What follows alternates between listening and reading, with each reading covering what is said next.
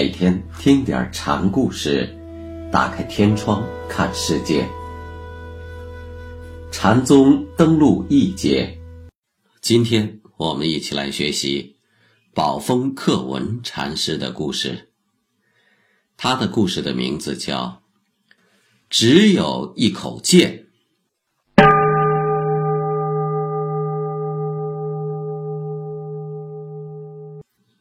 宝峰克文禅师是黄龙派慧南大师著名的三大弟子之一。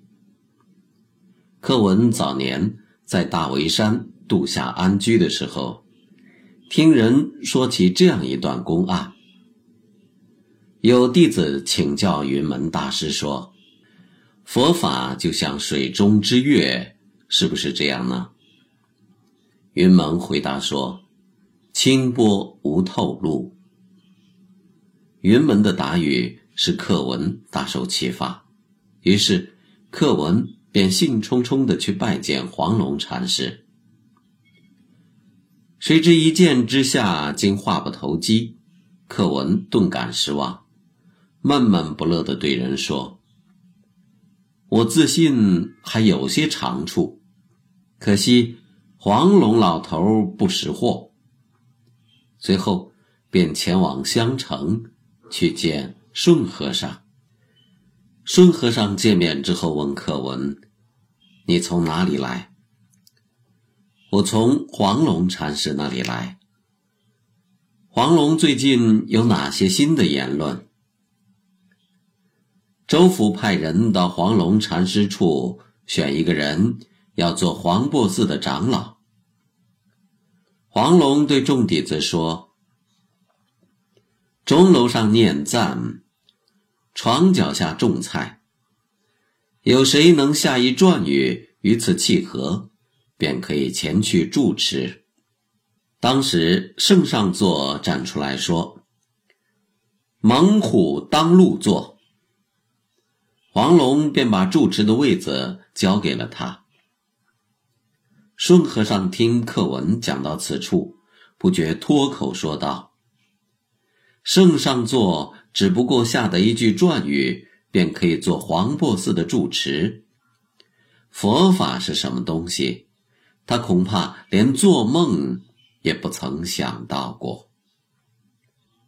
这句话使课文茅塞顿开，他这才意识到黄龙大师的高明所在，于是又返回去重见黄龙。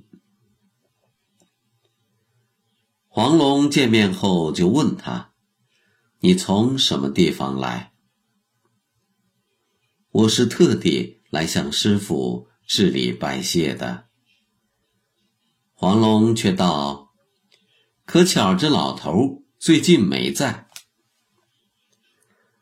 到哪儿去了？天台普请，南岳游山。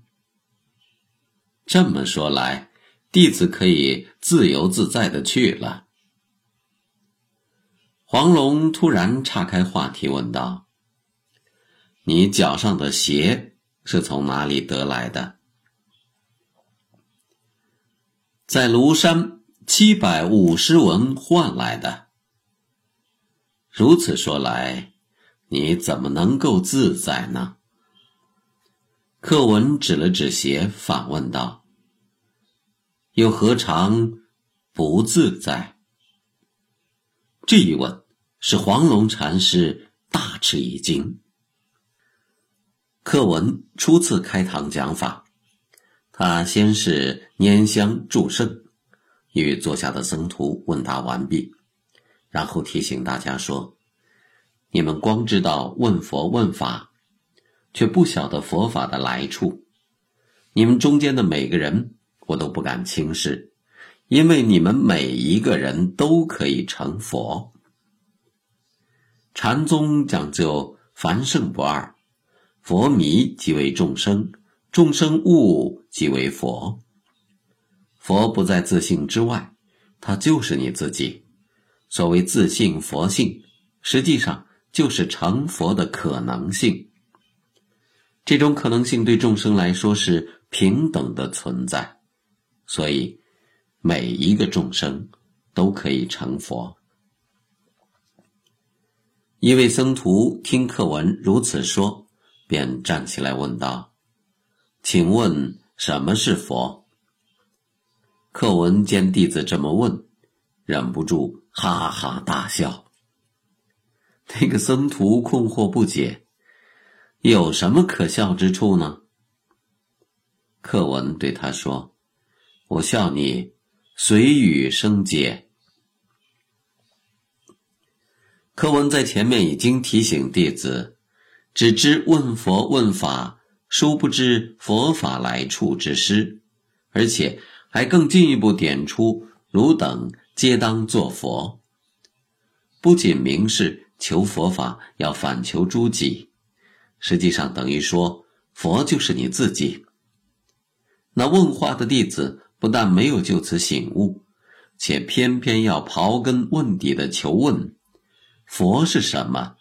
这个无需回答也无法回答的玄题。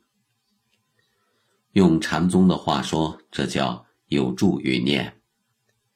所以课文笑他随语生解，自寻烦恼。因为这种失误比较明显，那个提问的僧徒经课文一点。也自知理亏，便连忙作揖向课文表示歉意。课文却大声阻止道：“不必行礼了。”那弟子一听，便转身落座去了。课文就又笑着对他说：“还是免不了随遇生解呀。参禅问佛，贵在求得自信，犹记。”依傍他人，那弟子行礼致歉，本是出于诚意，结果课文略施小计，弟子的看法便被别人间接左右，所以课文仍然笑他随语生解。有弟子问课文：马祖门下的那些禅师，一个个萎靡不振，只有归宗老头还算凑合，黄龙门下的儿孙却又个个气势汹汹，也就是真静老师还说得过去。如果学禅之人都像这样，还值不值得去扶持、收拾起你面前那些乱七八糟的东西？那人又问：如果不是在一张床上睡？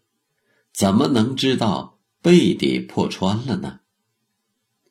课文没有吭声，弟子兴致不减，又提了一个问题：这个算是上等根器之人，要是忽然碰上中下等根器的人，该怎样指点与接引呢？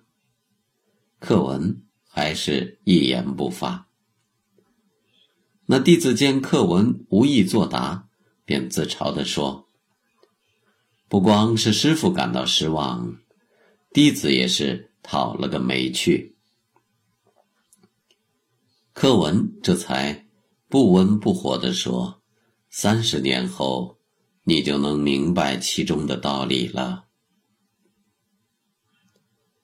有人问课文：“古人有句话叫做‘众生日用而不知’。”不知道这里所说的“不知”指的是什么？道。要是忽然知道了，又会怎样？那就离道十万八千里了。为什么有了知见以后，反而会离道越远了呢？因为道是不可言全、不可知识的，只能靠体悟。课文在上堂讲法时对僧众说：“要明白佛法二字，真是谈何容易！在贫僧这里，没有什么佛法给人，只有一口剑。凡来参禅之人，一一斩断，让他性命不存，见闻俱灭。在贫僧门下。”该行就行，该做就做，钵盂里便溺，净瓶里吐唾。我接引弟子的方法因人而异，有时和泥河水，苦口婆心；有时臂力千仞，当机立断。所以，你想在和泥河水处寻我，我偏偏不在和泥河水处；你想在臂力千仞处觅我，我又偏偏不在臂力千仞处。你在哪里找我，都不会见到我的踪影，因为根本的问题不在于你能得到我的接引，而在于找到你自己。